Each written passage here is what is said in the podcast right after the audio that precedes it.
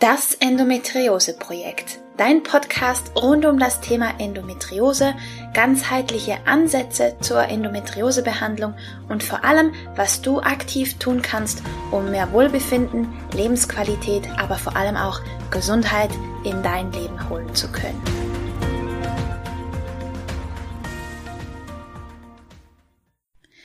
Hallo und herzlich willkommen zu einer weiteren Folge von Das Endometriose Projekt. Ich bin Romina, ganzheitlicher Endometriose Coach und ich freue mich sehr, dass du heute eingeschaltet hast. Mich hat per Mail eine sehr, sehr spannende Frage erreicht, die ich heute in Form einer Podcast Folge beantworten möchte. Und zwar, warum kommt Endometriose selten alleine, beziehungsweise wie kann das sein, dass man nebst Endometriose auch noch andere Begleiterkrankungen haben kann?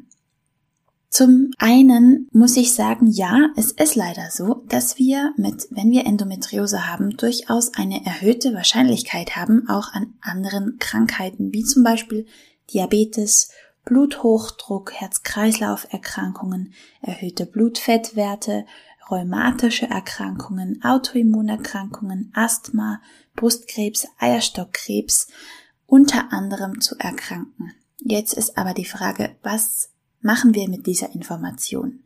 Wir können uns jetzt natürlich selbst bemitleiden und traurig sein und ja, uns darüber aufregen, dass wir wohl noch die eine oder andere zusätzliche Erkrankung im Verlaufe unseres Lebens erwarten können, wenn wir Endometriose haben. Oder aber wir verstehen Endometriose endlich als eine systemische Krankheit. Das heißt, sie ist nicht nur eine Krankheit, die einfach nur den Unterleib betrifft und damit eine Frauenkrankheit, eine gynäkologische Krankheit ist, sondern wir verstehen sie endlich als systemische Krankheit, die den ganzen Körper beeinträchtigt und beeinflusst. Wenn wir das tun, dann kommen wir meiner Meinung nach der Ursache auch endlich eher auf den Grund. Und wenn wir uns mal fragen, wie Krankheiten tatsächlich entstehen, die eben nicht nur lokal sind. Ich meine, welche Krankheit ist wirklich, welche chronische Krankheit ist tatsächlich wirklich nur lokal? Ich würde behaupten, keine. Denn Krankheiten entstehen dann, wenn wir nicht mehr leben und in unserer Kraft sind und voller Ressourcen sind und ausreichende Ressourcen haben und unser Körper in der Selbstheilungskraft ist, sondern dann, wenn wir so vielen Reizen, so vielen Stressoren ausgesetzt sind, dass unser Körper ins Überleben kommt. Wenn unserem Körper die Ressourcen fehlen, mit den Reizen mit den Stressoren umgehen zu können.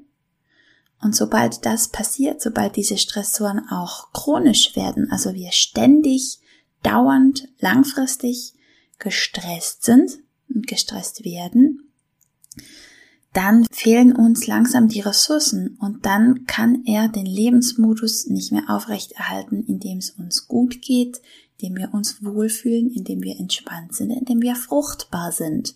Und dann fängt er an, aufgrund der knapper werdenden Ressourcen halt Dinge einzusparen, zum Beispiel bei der Fruchtbarkeit, zum Beispiel bei der Schönheit, weil die einfach zum Überleben nicht notwendig sind. Und dann werden halt Energiesparmaßnahmen eingeleitet und die wiederum sorgen halt dafür, dass gewisse Bereiche in unserem Körper schlechter versorgt werden. Und das kann dann über lange Zeit zu Krankheiten und Beschwerden führen. Die Frage ist, in welcher Form sich diese Krankheiten äußern, welchen Namen die schlussendlich tragen werden. Ich denke, dass das einfach auch mit unseren persönlichen Schwachstellen zu tun hat, mit den Themen, die wir mitbringen, die wir mitgenommen haben, mit der Genetik, die wir mitbekommen haben. All das beeinflusst, wo unsere Schwachstellen sind im Körper und wo schlussendlich Krankheiten zuerst auftreten. Und all dem zugrunde liegen unsere, unsere Mitochondrien, die, die Kraftwerke unserer Zellen. So. Und wenn die halt nicht mehr richtig Energie produzieren können, damit steht und fällt eigentlich alles.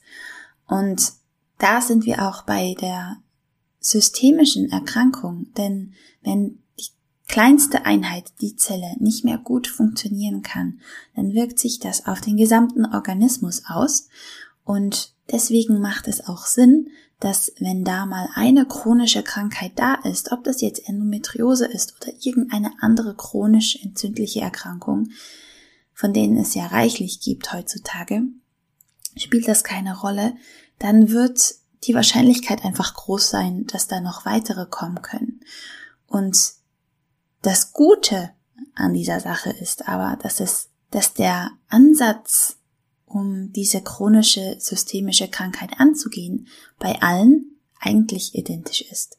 Ziel sollte sein, dass die Mitochondrien wieder in die Kraft kommen, dass die wieder ausreichend Energie haben, dass die alle Ressourcen haben, die sie brauchen, dass wir die Stressoren, die Reize massivst reduzieren, damit der Körper wieder in die Selbstregulation kommen kann, damit der Körper wieder vom Überlebensmodus in den Lebensmodus starten kann und dass da wieder Fruchtbarkeit vorherrscht, dass da wieder Wohlbefinden vorherrscht, dass da eine Hormonbalance vorherrscht.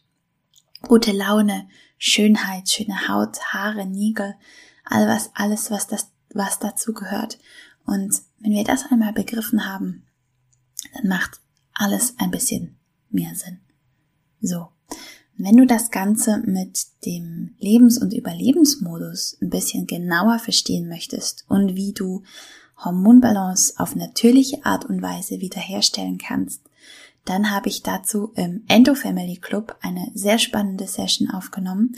Und ähm, ja, wenn dich das interessiert und du tiefer einsteigen möchtest, dann lege ich dir diese Session sehr, sehr, sehr ans Herz. Ich verlinke sie dir natürlich in den Show Notes und als Member des Endo Family Clubs hast du natürlich Zugriff auf sämtliche Sessions, die bisher vorangegangen sind und auf alle, die kommen werden. Solange du Mitglied bist natürlich. Und ja, da kannst du dich ganz vertieft in das Thema Endometriose einarbeiten und einhören und einschauen und profitieren hoffentlich, wenn du die Tipps umsetzt, die ich da für dich habe. Ich hoffe, diese Folge hat dich weitergebracht. Ich bin gespannt, was du dazu meinst und wünsche dir jetzt einen wundervollen Tag. Alles Liebe. Bis zur nächsten